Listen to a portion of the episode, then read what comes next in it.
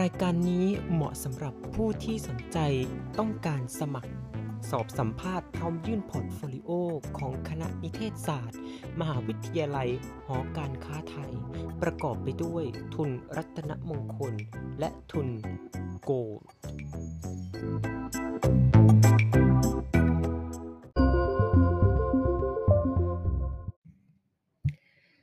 สวัสดีครับคุณผู้ฟังครับ กลับมาอีกแล้วฮะกับรายการสวัสดีว่าที่เด็กทุน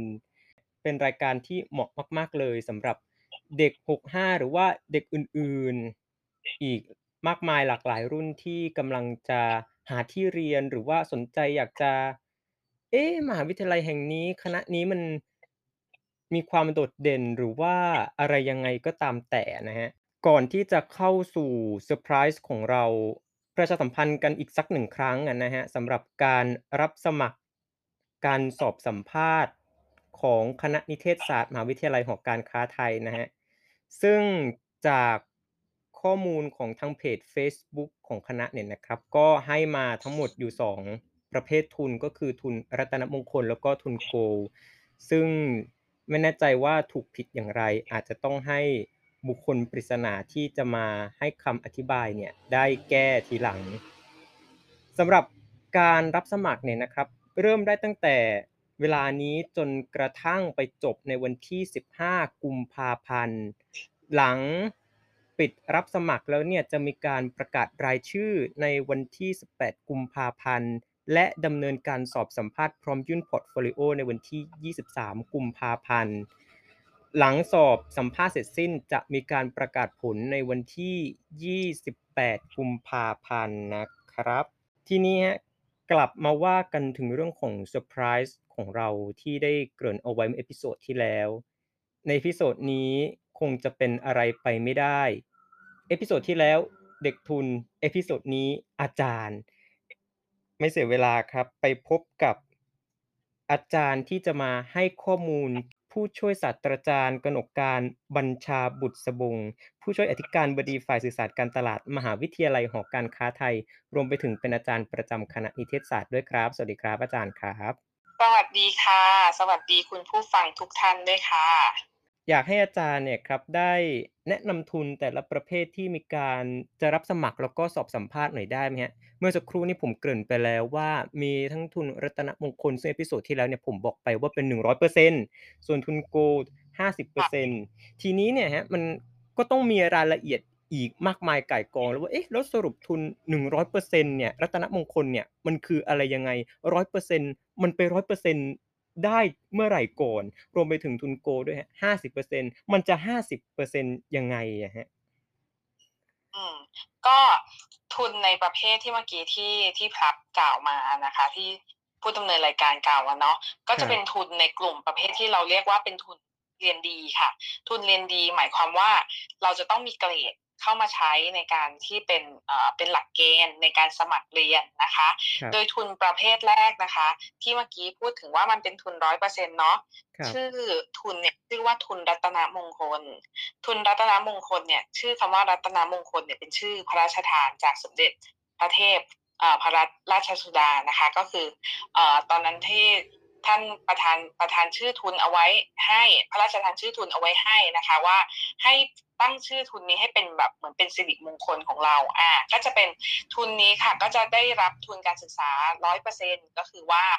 ไม่ต้องจ่ายค่าเทอมเลยพูดง่าย ๆ ก็คือมหาลัยจ่ายให้หมดรวมถึงเอ่อรวมถึงได้รับ iPad อะตัว iPad ก็คือได้ฟรีด้วยก็คือได้เป็นพร้อมทั้งแพ็กเกจในนี้เลยนะคะครับแต่ในทุนรัตนมงคลน่ะมันก็จะต้องมีแบบว่ามีเกณฑ์สูงนิดหนึ่งว่าเด็กที่จะต้องมาสมัครทุนรัตนมงคลน่ะค่ะจะต้องมีเกรดเฉลี่ยอยู่ที่ 3.5 นะคะอ่าครับ3.5เสร็จเรายังไม่ได้คัดจากเกรดนะก็คือว่าพอ 3.5 เนี่ย คือเรามีสิทธิ์ที่จะสมัครทุนนี้ พร้อมกับยื่น portfolio ผลงานค่ะ ในการที่เราจะพิจารณาทุนคัดเลือกเด็กที่จะรับทุนรัตนมงคลนะคะ เราก็จะคัดเลือกจากการที่เด็กที่ผ่านเกณฑ์ 3.5 ยื่น portfolio แล้ว นักศึกษาจะต้องมาสัมภาษณ์ด้วยอาในขั้นตอนการสัมภาษณ์นี่แหละ จะเป็นขั้นตอนที่เราคัดเลือกค่ะว่า ในแต่ละคณะเขาก็จะมีกรรมการสัมภาษณ์ของเขาเนาะว่าใครที่จะเหมาะสมได้รับทุน 100%ของคณะนี้ค่ะอะแล้วก็นอกจากทุนรัตนมงคล 100% มันจะเกรด3.5ใช่ปะบางคนก็อุ้ยหนูเกรดไม่ถึง แต่หนูก็เกรดดีนะ เรียนดีหนูได้3.00ถ้าได้3.00เราอยู่ในกลุ่มที่เรียกว่าทุนโกค่ะครับทุนโกก็คือมีลักษณะเหมือนกับทุนรัตนมงคลแหละเป็นทุนเอ่อที่ต้องรักษาเกรดเรียนจะต้องรักษาเกรดด้วยนะคะ ก็เอ่อในเกรดเฉลี่ยของทุนโกเนี่ยอยู่ที่ 3.00นะคะนักนักเรียนที่มีเกรดอยู่ในระดับ 3.00 เนี่ยก็สามารถมายื่น ยื่นสมัครพร้อม portfolio แล้วก็จะมีการคัดเลือกด้วยการสอบสัมภาษณ์เหมือนกันนะคะค่ะนี่ก็จะเป็นลักษณะของทุนสองสองทุนนี้ ทีนี้จริงๆอะในกลุ่มทุนเรียนดีอะเรามีอีกทุนหนึ่งชื่อว่าทุน Silver ครับอ่าทุน Silver เนี่ยคือตอนเนี้ยเดี๋ยวพอหลังจากเนี้ยให้เขาคัดรัตนมงคลคัดโกไปเสร็จแล้ว ก็จะเริ่มมีการออกทุน Silver มาสำหรับคนที่พลาดหวังไปเนาะในสองทุนแรก ทุน Silver เนี่ยจะเป็นค่าเทอมสามสิบเปอร์เซ็นต์ค่ะ เป็นเอ่อสนับสนุนค่าเทอมให้สามสิบเปอร์เซ็นต์นะคะ แล้วก็เอ่อเกรดเฉลี่ยทุน Silver นี่จะไม่ไม่เยอะเท่าไหร่ จะแค่สองจุดห้าอ่าถ้าแบบเรามีเกรด 2.5 ยื่น portfolio นะคะ ก็สามารถสมัครแล้วก็มาสอบคัดเลือกได้นะคะ ในทุนของ Silver ค่ะ ค่ะ ในทุนในกลุ่มเรียนดีก็จะมีสามทุนนี้นะ แต่ทีนี้จะเล่าขออนุญาตเล่าค่ะพับ นอกจากทุนครับสามทุนนี้ ที่เป็นทุนเรียกว่าเราจะต้องมีเกรดใช่ไหมคคุณสมบัติจะต้องมีเกรดครับในการพิจารณา เรายังมีทุนอื่น ๆ เยอะมากเลยทุนของมหาลัยอะค่ะ เพราะว่าเราก็มองว่า เอ้ยไม่ใช่นักเรียนทุกคนนะ ที่เขาแบบจะเรียนเก่งเขาอาจจะมีความสามารถอย่างอื่นก็ได้ เราก็จะมีทุนเรียกว่าทุนความสามารถพิเศษอ่าสมมติว่าอย่างสมมติว่าอย่างครับเนี้ย เราแบบว่าทำอ่าทำจัดรายการวิทยุได้ เอ่อหรือว่าเคยไปแข่งขันประกวดอะไร พวกนี้เราจะเรียกอยู่ในกลุ่มของความสามารถพิเศษค่ะ น้องๆเนี่ยสามารถใช้ทุนเนี่ยใช้ความสามารถพิเศษในทำ portfolio ค่ะแล้วก็ไม่ยื่นสมัครเพื่อสอบคัดเลือกในประเภททุนความสามารถพิเศษก็ได้ นอกจากทุนความสามารถพิเศษคือชื่อทุนนะทุนความสามารถพิเศษ เรายังมีทุนความสามารถอื่น ๆ เช่นเลยนะ ทุนกีฬาอ่าถ้าเคยแข่งขันในระดับได้รางวัลระดับประเทศ ระดับนานาชาติ นะสมัครทุนกีฬาได้ ทุนดนตรีนาฏศิลป์นะคะ มีทุนเด็กหัวการค้านะเราก็จะพิจารณา portfolio ทางธุรกิจ ทุนทายาท SME หมายความว่าเคยอยู่ในคือไม่ใช่เคยหรอก ครอบครัวเราอะเป็นกลุ่มธุรกิจ SME ไหมอ่าเราก็จะขอ portfolio ขอเหมือนว่า ให้มาดูนิดนึงว่าเราได้อยู่ในกลุ่ม SME จริงหรือเปล่านะคะ มีทุนทายาทเกษตรกร ทุนผู้นำทุนคนดี หลากหลายมากเลย อันนี้ก็คือจะเปิดกว้างเนาะสำหรับนักศึกษาที่นักเรียนนักศึกษาที่อาเกรดเฉลี่ยอาจจะไม่ได้เยอะมาก แต่ว่ามีความสามารถแล้วก็มีทักษะอื่นๆ ก็สามารถสมัครแล้วก็ยื่น portfolio ในกลุ่มทุนประเภทนี้ได้ค่ะคค่ะรับในบรรดาทุนก็จะประมาณนี้ค่ะ ครับ ก็ถือว่ามหาวิทยาลัยหอการค้าไทยก็น่าสนใจอยู่เหมือนกันนะครับมีทุนหลากหลายประเภทเลย จะเรียนเก่งไม่เก่งดีไม่ดี ทีนี้เนี่ยครับ อยากให้อาจารย์เนี่ยครับได้แนะแนวทางการทำ portfolio รวมไปถึงการเตรียมตัวการสอบสัมภาษณ์ที่ทำให้มีโอกาสได้รับ ทุน ซึ่งคงเป็นทุนอะไรไปไม่ได้นอกจากรัตนมงคล ซึ่งผมเชื่อว่าหลายๆคนเนี่ยครับใฝ่ฝันมากที่อยากจะได้เพราะไหนๆเนี่ยมันก็100%ใช่ไหมครับ?ก็ครับจริงๆ พอเวลามาสมัครทุนรัตนมงคลนี่ก็ได้ข่าวว่าไปบนบานกันมาเยอะมาก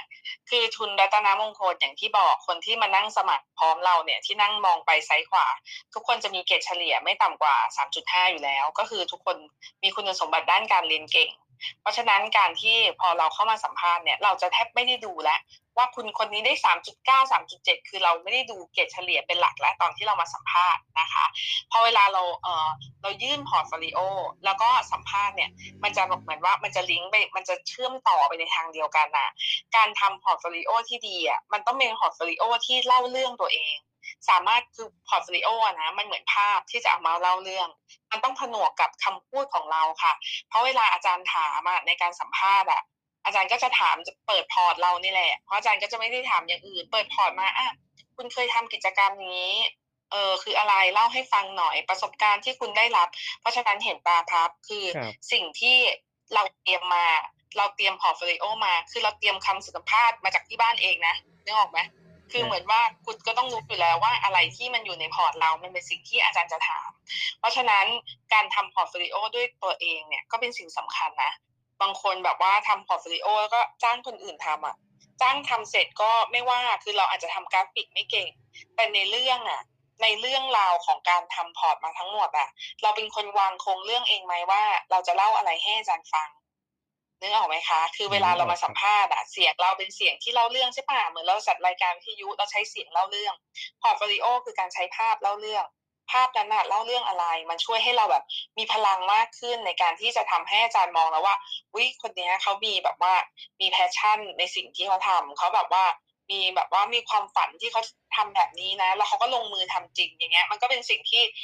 อออาจารย์ก็จะได้เห็นความตั้งใจนะคะ ที่ที่เขาจะได้เขาจะทำในสิ่งที่เขาชอบนะเป็นไปตาม portfolio เลยที่เรานำเสนอมานะคะ คือจริง ๆ เกณฑ์การตัดสินน่ะมันก็ตัดสินจากคือมันพูดยากมากเลยอะว่าคือคนนี้มันจะต้องมันจะต้องดีแบบว่าดีแบบไหน เพราะว่ามันมานั่งปุ๊บเนี่ยมันแบบโอ้โฮมันดีทุกคนน่ะ ก็คือกรรมการก็จะพยายามพิจารณาคือ ดูความตั้งใจเนี่ยเป็นหลักเลยว่าเขาตั้งใจที่จะที่จะเรียนที่นี่ แล้วก็ตั้งใจที่จะเรียนในคณะสาขาที่แบบทำให้ทำให้ชีวิตเขาในอนาคตอะคือไปไปในเส้นทางที่แบบว่าตามที่เขาฝันไว้อย่างเงี้ยค่ะนี่คืออันนี้คือเกณฑ์เนาะที่แบบอาจารย์ก็จะมาคุยกัน ให้เอ่อว่านักศึกษาแต่ละคนคนไหนที่แบบว่าเขาได้แสดงความมุ่งมั่นตั้งใจ แสดงศักยภาพของตัวเองในขณะที่เราสัมภาษณ์เนี่ยได้ออกมาดีที่สุด ประมาณเนี้ยค่ะที่ที่ใช้ในการพิจารณาอะค่ะ ทีนี้ต้องขออนุญาตหยิบยกสักคำถามหนึ่งอะครับเป็นคำถามโลค่กะแตกเลยดีกว่าครับอาจารย์ครับเรื่องของการทำ portfolio เนี่ยจำเป็นไหมครับว่าแบคบ่โอ้โฮะต้อง10หน้าเป๊ะๆเลย มีหน้าปก มีรายละเอียดส่วนตัวมีผลงานมีกิจกรรมแบบเป๊ะๆเลยไหมครับ?หรือว่าอยากทำอะไรก็ทำมาเถอะขอแค่ว่าเรานำเสนอความเป็นตัวเองได้ออกไปอะ คำอย่างงี้เลยแหละครับ คือการนำเสนอความเป็นตัวเองค่ะ ให้ได้มากที่สุด คือเวลาที่เราเป็นตัวของตัวเองเนี่ย เราจะไม่ต้องไม่ต้องมานั่งคิดเลยอะว่าเราจะเล่าเรื่องอะไรเราจะนำเสนออะไร คือถ้าเราวางแผน คือถ้า portfolio นะ พอเวลาส่งมา100คน1,000คนเชื่อไหมครับครูนั่งดูเนี่ยรู้เลยคนไหนจ้างทำคนไหนทำเอง คือต่อให้ไม่สวย แต่ว่าเราเห็นเลยว่าคนนี้มันมีความตั้งใจในการที่จะนำเสนอเรื่องราวของเขานำเสนอตัวตนของเขา มันทำให้ port นั้นน่าสนใจนะคะมันมากกว่าที่แบบว่า10หน้าเป๊ะๆ pattern ต้องมา ต้องแบบชื่อต้องอยู่ทางนี้ชื่อเล่นอยู่ทางนี้ ไม่นะ คือกรรมการไม่ได้มองแบบนั้นนะ คือกรรมการมองความน่าสนใจในการที่ถ้าเกิดสมมติว่าเราเล่าเรื่องราวของตัวเราเองเราอาจจะไม่ต้องใช้ไอ้นี่ด้วยซ้ำเราใช้ ใช้วาดภาพวาดด้วยมือก็ได้บางคนวาดภาพด้วยมือได้ ใช้ภาพวาดด้วยมือเล่าเรื่องก็ได้จะใช้เป็นช่องการ์ตูนเล่าเรื่องไหม คือมันสามารถ create ได้เยอะแยะ โดยเฉพาะ โดยเฉพาะถ้าในคณะนิเทศศาสตร์ค่ะ เรามองเรามองว่าเด็กที่มาส่วนใหญ่อะเราจะต้องมาเรียนสายการสื่อสารเนาะ ครูก็ยิ่งพิจารณาใหญ่เลยว่าเขามี pattern ในการสื่อสารที่แบบน่าสนใจ มีวิธีการเล่าเรื่องที่ที่เป็นเอกลักษณ์อะค่ะ เพราะฉะนั้นคำว่า ต้องเป๊ะเป๊ะไหมเนี่ยครูไม่ไม่รู้สึกว่ามันจะต้องเป๊ะเป๊ะเลยอะยิ่งเป๊ะ ยิ่งเป๊ะตามแพทเทิร์นน่ะความน่าสนใจยิ่งน้อยลงนะมันเหมือนมันเหมือนเสื้อยืดอะที่วางอยู่บนแผงแล้วเหมือนกันแบบร้อยตัวร้อยตัวสองร้อยตัวมันจะทำยังไงให้แบบ เราเป็นเสื้อยืดที่แบบ โดดเด่นขึ้นมานึกออกไหมคะ?อืที่แบบว่าที่มันแตกมครัต่าบงจากคนอื่นน่ะ เพราะฉะนั้นแบบว่าครูคิดว่ามันมันไม่ใช่เรื่องของความแบบว่าของความเป๊ะของแพตเทิร์นมันคือเรื่องของการสร้างสรรค์เรื่องของการเล่าเรื่องของตัวเอง เล่าเรื่องแบบว่าการนำเสนอความตั้งใจแล้วก็สิ่งที่เราอะเราอยากจะทำให้กับชีวิตตัวเอง แล้วสิ่งที่มหาลัยอะหรือคณะเนี่ยจะเป็นความหวังอะไรในชีวิตของเราพูดง่ายๆ บิลด์หน่อยให้ครูรู้ว่าอุ๊ยถ้าให้ ทุนแบบว่าเขาให้ทุนคุณไปแล้วคุณจะแบบเฮ้ยคุณจะไปทำอย่างเงี้ย ให้แบบว่าชีวิตคุณดีขึ้น จะไปช่วยให้สังคมดีขึ้น จะช่วยให้ประเทศเราดีขึ้นยังไงอะไรอย่างเงี้ยค่ะเนี่ยแนวเนี้ยบิลด์บิลด์แนวนแนวนี้ดีกว่า ดีกว่าอืมายึดกับมแพตเทิร์นว่าจะต้องเป๊ะไหมต้องมีแบบคำนำสารบัญอะไรอย่างเงี้ย ไม่ต้องหรอกไม่ไม่ใช่เรื่องที่พิจารณาเป็นสาระสำคัญเลยค่ะ อืมครับ ไปที่ส่วนต่อไปเลยครับ แน่นอนว่าค่ไม่ะว่าจะได้รับทุนแต่ละประเภทอะไรก็ตามมาเนี่ยนะครับมันก็ต้องมีเงื่อนไขระหว่างการรับทุนแน่ๆ อยากให้อาจารย์ได้ช่วยกรุณาบอกถึงเงื่อนไขระหว่างการรับทุนแต่ละประเภทหน่อยได้ไหมครับว่า แต่ละประเภทเลยเนี่ยมันมีข้อจำกัดหรือว่ามีเงื่อนไขอะไรบ้างครับ?อืมค่ะ ก็หมายถึงว่าถ้าเราได้รับทุนมาแล้วใช่ไหมใช่ ว่าจะคต้รัอบงทำอะไรบ้างอย่างนี้เหรอใช่ปะประมาณนั้นครับ อ่า ก็อย่างเช่น ทุนรัตนมงคลนะคะทุนรัตนมงคลเราจะต้องทุกทุนแหละทุนรัตนมงคล ทุน Gold แล้วก็ทุน Silver ค่ะ จะอยู่ในกลุ่มที่เราจะต้องรักษาเกรด เพราะว่ามันชื่อว่ามันเป็นทุนสนับสนุนเรียนดีเนาะทุนเรียนดีอะเราก็จะต้องรักษาเกรดค่ะให้ได้ตามเกณฑ์ที่กำหนดนะคะ โดยที่เอ่อในในแต่ละทุนเนี่ยถ้าเกิดสมมติว่ารักษาเกรดไม่ได้เนี่ยเราก็อาจจะ เราก็อาจจะหลุดทุนได้เลยนะ เพราะฉะนั้นแบบว่าเด็กที่เข้ามาเรียนก็ต้องมีความแบบว่าตั้งใจเรียนนะคะ ตั้งใจเรียนแล้วก็มุ่งมั่นที่จะรักษาเกรดให้ได้ ทีนี้นอกเหนือจากการรักษาเกรดแล้วค่ะ พวกเราที่เป็นเด็กทุนน่ะเราก็จะมีกิจกรรมบางอื่นเอออย่างอื่นค่ะที่เป็นพาที่คณะหรือมหาวิทยาลัยเนี่ยต้องการให้นักศึกษาเข้ามามีส่วนร่วม หรือนักศึกษาเองอยากจะเสนอหรือ offer อะไรบางอย่างที่แบบ เหมือนว่าช่วยเหลือสนับสนุนกิจกรรมของมหาวิทยาลัยอะไรอย่างนี้ คือมันคล้ายๆ มันเหมือนเป็น KPI ของเด็กทุน แต่เราก็ไม่ได้ strict ขนาดว่าคุณจะต้องทำสิบอย่างยี่สิบอย่างเพียงแต่ว่ามันมันมีการขอความร่วมมือ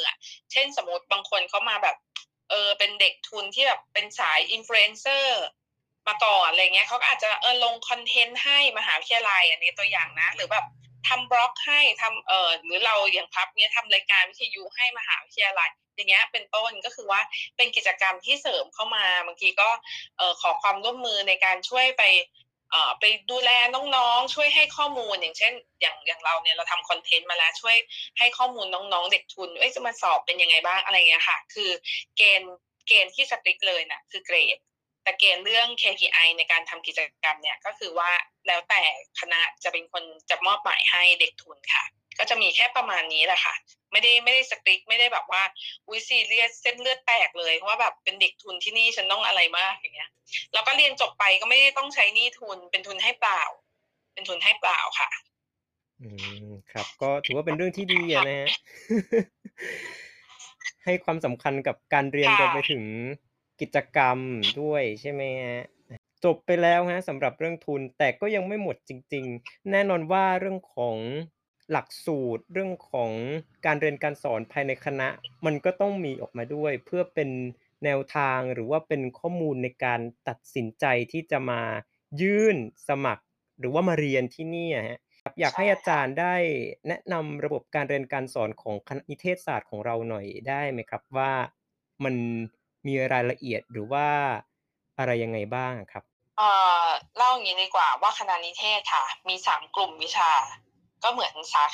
ขาแหละแต่จริงๆของถ้าเป็นของคณะนิเทศ เราจะเรียกว่ากลุ่มวิชาเอกนะคะ ก็คือคณะนิเทศศาสตร์ กลุ่มวิชาเอกก็คือเหมือนเอกอะไรอะพูดง่ายๆ อย่างพับเอกอะไรคะมีเดียดีไซน์ไหมยังไม่ได้เลือกครับ ได้เลือกปี2อ๋อแต่ผมเราอยู่ปีหนึ่งใช่เปล่าปี1ใช่ครับก็คือว่าเราจะเลือกปีสองคือเข้ามาปีหนึ่งเนี่ย คือในต้องบอกว่าในอดีตการที่ผ่านมาเราเคยให้นักศึกษาเลือกเลย คือจะเข้ามาปุ๊บก็เลือกเลยว่าอยากจะเรียนสาขาอะไร ทีนี้เราก็ค้นพบว่าเมื่อนักศึกษาตอนอยู่มัธยมอะค่ะเขาอาจจะไม่ได้รู้แน่ชัดว่าไอสิ่งที่เขาเลือกเนี่ย มันคืออะไร คือมันเรียนอะไรเหรอ มันแค่แบบไปหาข้อมูลจากรีวิวอะไรเงี้ย ฟังฟังเข้ามาไม่รู้หรอกว่าจริง ๆ แล้ว ชอบหรือไม่ชอบ ทีนี้ในโครงสร้างหลักสูตรเราอะตอนปีหนึ่งเนี่ย เราเรียนที่ค่อนข้างที่จะเหมือนกันอยู่แล้ว เพราะฉะนั้น เราก็เลยเอ่อทำให้เราก็เลยออกแบบออกแบบ ให้นักศึกษาเนี่ยมาเรียนปีหนึ่งก่อน เพื่อที่จะไปค้นหาตัวเองก่อนเนาะพอเรียนเราก็จะได้มาเจออาจารย์เจอรุ่นพี่เจอเพื่อน แล้วขึ้นปีสองค่ะ ค่อยเลือกว่าตัวเองเนี่ยคิดว่าเอ่อจะถนัดในสาขาสาขากลุ่มสาขาวิชาไหนก็คือเป็นวิชาเอกอะไร โดยวิชาเอกของเรามีสามกลุ่มสามกลุ่มวิชาเอกเอ่อวิชาเอกแรกก็คือเอกสื่อสาร สื่อสารสื่อสารแบรนด์อะพูดง่ายๆมันคือสื่อสารการตลาด ก็คือว่าเรียนเพื่อที่จะสร้างใช้เครื่องมือในการที่จะโฆษณาประชาสัมพันธ์ในการสร้างแบรนด์ อันนี้ก็จะเหมาะกับคนที่อยากมีธุรกิจเป็นของตัวเอง หรือชอบในการแบบว่าในการทำโฆษณาทำแบบว่าอยากทำเกี่ยวกับพวกงานเอเจนซี่อะไรอย่างเงี้ยค่ะนี่ก็จะเหมาะกับสาขานี้นะคะ แบบที่สองกลุ่มกลุ่มวิชาเอกที่สองจะเป็นกลุ่ม Media Design ค่ะ กลุ่ม Media Design เนี่ยจะเป็นกลุ่มที่เรียนเรื่องการออกแบบสื่อ การออกแบบสื่อหมายถึงพวกสื่อกราฟิก motion ต่างๆ visual ต่างๆอย่างเงี้ยที่เอามาใช้ในงานโฆษณาหรือในงานสื่อสารและอินโฟกราฟิกอะไรพวกเนี้ยเรียนอยู่ในกลุ่มนี้กลุ่ม Media Design ค่ะ ส่วนกลุ่มที่ 3 ค่ะ เป็นกลุ่มยอดฮิตค่ะ กลุ่มสาขายอดฮิตคือ Digital Film Digital Film เนี่ยจะเรียนเรื่อง วิธีการใช้เครื่องมือเลยแหละ ในการที่จะถ่ายทำการผลิตหนังออกมาเป็นหนังทั้งหนังแบบว่าออนดิจิทัลแล้วก็หนังโฆษณา หนังแบบหนังสั้นอะไรเงี้ยได้หมดก็จะไปอยู่ในกลุ่ม Digital Film จะมีการวิชาการเขียนบท การเล่าเรื่องการถ่ายทำรายการอะไรเงี้ยค่ะนะคะ ก็เนี่ยในในหลักสูตรเนี่ยก็จะมีอยู่ 3 กลุ่มวิชานี้ ซึ่งให้นักศึกษาเนี่ยสามารถเลือกเรียนได้ในตอนปีที่ 2 ค่ะ ครับ ก็ถือว่าการเรียนการสอนหลักสูตรอะไรภายในคณะของเราก็น่าสนใจไม่แพ้กับทุนการศึกษาของเราเลยนะครับ ใช่แล้วค่ะ ครับ ในในต้องต้องบอกว่าในทุกสาขาวิชา คือเราก็ไม่ได้เรียนแต่ทฤษฎีต้องบอกว่าคณะนิเทศอะ จะมาสอนให้นักศึกษานั่งเรียนแบบว่าท่องหนังสือไปเรียนจบไปทำงานไม่เป็นอย่างเงี้ยไม่ได้คือคือเราจะต้องเรียนแล้วก็เนี่ยมีการคือเราจะมีวิชาแลบเยอะวิชาแลบคือวิชาฝึกปฏิบัติ นะคะ เพราะฉะนั้นบางคนเนี่ยเรียนปีหนึ่งปีสองพอเข้าวิชาแลบแล้วเริ่มทำเป็นทำเป็นปุ๊บอาจจะแบบรับงานพาร์ทไทม์เอามาฝึกฝีมือ รับงานแบบฟรีแลนซ์อะไรอย่างเงี้ยก็มีค่ะ ก็คือส่วนใหญ่วิชาของคณะนิเทศอะ มันจะเป็นวิชาที่เราจะต้องฝึกปฏิบัติด้วย เพื่อที่ให้เรามีความเชี่ยวชาญเนาะไม่ใช่ว่าเรียนจบไปว่าฉันได้ทฤษฎีหมดเลย ฉันได้ใบปริญญาแต่แบบทำไม่เป็นเลยเรียนมีเดียดีไซน์แต่ดีไซน์ไม่เป็นเลยอย่างเงี้ยก็ไม่ได้นะคะ เพราะฉะนั้น ในการเรียนของเราอะก็จะเหมาะกับคนที่แบบว่า เป็นฟิลว่าไม่ได้ไม่ได้ชอบแบบการการท่องจำหรือว่าการคิดคำนวณอะไรแบบว่า เยอะๆก็คือต้องมีความแบบลุยนิดนึงอ่าเพราะว่าเราต้องเป็นวิชาที่ลงมือทำเนาะอาจจะแบบต้องทำงานกลุ่มต้องออกไปข้างนอกบ้างต้องแบบใช้อุปกรณ์เครื่องมือประมาณเนี้ยค่ะ จะเหมาะกับกลุ่มคนแนวแนวนี้ที่ชอบชอบสไตล์นี้เนาะค่ะ ครับ สุดท้ายแล้วฮะ อยากให้อาจารย์ได้เชิญชวนจะเด็ก 65 หรือเด็กอะไรก็ตามแต่เนี่ยนะครับ ให้สนใจมาสมัครเป็นว่าที่เด็กทุนนิเทศหัวการค้าเหมือนกับชื่อรายการ สักนิดหนึ่งก็ยังดีครับ อ่าก็คณะนิเทศนะคะก็เป็นคณะหนึ่งที่เรียกได้ว่ามีเครือข่ายเด็กทุนเนี่ย แข็งแกร่งมาก คือเด็กทุนคณะนิเทศเนี่ยค่อนข้างที่จะน่ารัก แล้วก็แบบว่ามีรีเลชั่นที่ดีต่อกันเนาะรุ่นพี่รุ่นน้องค่ะ คือครูก็อยากเชิญชวนเนาะใครที่สนใจอย่างที่ครูบอกว่าในในสายของที่แบบว่าเรียนรู้ในเชิงปฏิบัติเมื่อกี้ที่พูดเรื่องหลักสูตรให้ฟังก็หลักสูตร ที่นี่เป็นหลักสูตรที่ที่ดีค่ะ แล้วก็มีสังคมที่ดี มีอาจารย์ มีเพื่อนเพื่อนรุ่นพี่ที่คอยให้คำแนะนำให้ความช่วยเหลือเนาะ เหมือนเราเป็นครอบครัวเดียวกัน ตอนนี้ก็เปิดรับสมัครค่ะถึงวันที่ 15 กุมภาพันธ์นะคะ 15 กุมภาพันธ์นี้ก็จะวันสุดท้ายแล้วเราก็มายื่นเอ่อยื่นยื่นทรานสคริปยื่นพอร์ตโฟลิโอนะ แล้วก็รอรอนัดสัมภาษณ์แล้วก็ประกาศผลก็ ภายในสิ้นเดือนนี้เลยนะคะ ก็ให้ทุกคนก็รีบมาเนาะก่อนที่จะพลาดโอกาสอ่าเผื่อถ้าเกิดสมมุติว่าพวกเราอาจจะอุ๊ยไม่มั่นใจว่าแบบว่าจะได้หรือไม่ได้ ก็ถ้าโอกาสมาแล้วอะไม่คว้าไว้ก็กลายเป็นแค่อากาศเนาะก็จะเสียเสียประโยชน์ไปโดย เราไม่ได้ทำอะไรเลยนะ ก็อยากประสบความสำเร็จก็ต้องรีบลงมือทำค่ะทุกคนก็อ่าฟังเสร็จแล้วก็รีบไปสมัครได้เลยก่อนไม่ต้องรอถึงวันสุดท้ายแล้วค่อยสมัครเนาะ นะคะอ่าก็ขอให้ถ้าใครที่สมัครก็ขอให้ทุกคนโชคดีเนาะไม่ได้ทุนรัตนมงคลก็ยังมีทุน Gold ทุน Silver เพราะฉะนั้นเราก็น่าจะมีโอกาสได้เจอกันนะคะ ครับหวังใจเป็นอย่างยิ่งนะครับว่าสำหรับใครที่เข้ามาฟังรายการของเราเนี่ยจะได้บรรลุความตั้งใจบรรลุจุดมุ่งหมาย สำหรับ episode นี้ก็คงต้องขอจบไว้แต่เพียงเท่านี้ episode หน้าไม่มีแล้วนะครับมีแค่2 episode เท่านั้นในส่วนของเด็กทุนแล้วก็ส่วนสัมภาษณ์อาจารย์ ถ้าเกิดว่าคุณผู้ฟังมีคำถามมีข้อสงสัยอะไรที่รู้สึกว่าเราอาจจะยังอธิบายไม่เคลียร์หรือว่ายังไม่เข้าใจอีกในบางเรื่องก็สามารถสอบถามเข้ามาได้นะครับ ไม่ว่าจะเป็นช่องทางยูทูบเพจเฟซบุ๊กหรือว่า Spotify ที่จะมี Q&A ใส่เข้าไปด้วย หมดความกังวลว่า ถ้าเกิดถามมาแล้วจะโดนดองไว้หรือเปล่า หรือว่าโดนเพิกเฉย ก็สอบถามเข้ามาได้เลย ผมและอาจารย์ก็ขอจบไว้แต่เพียงเท่านี้นะครับ สวัสดีครับ ค่ะ สวัสดีค่ะ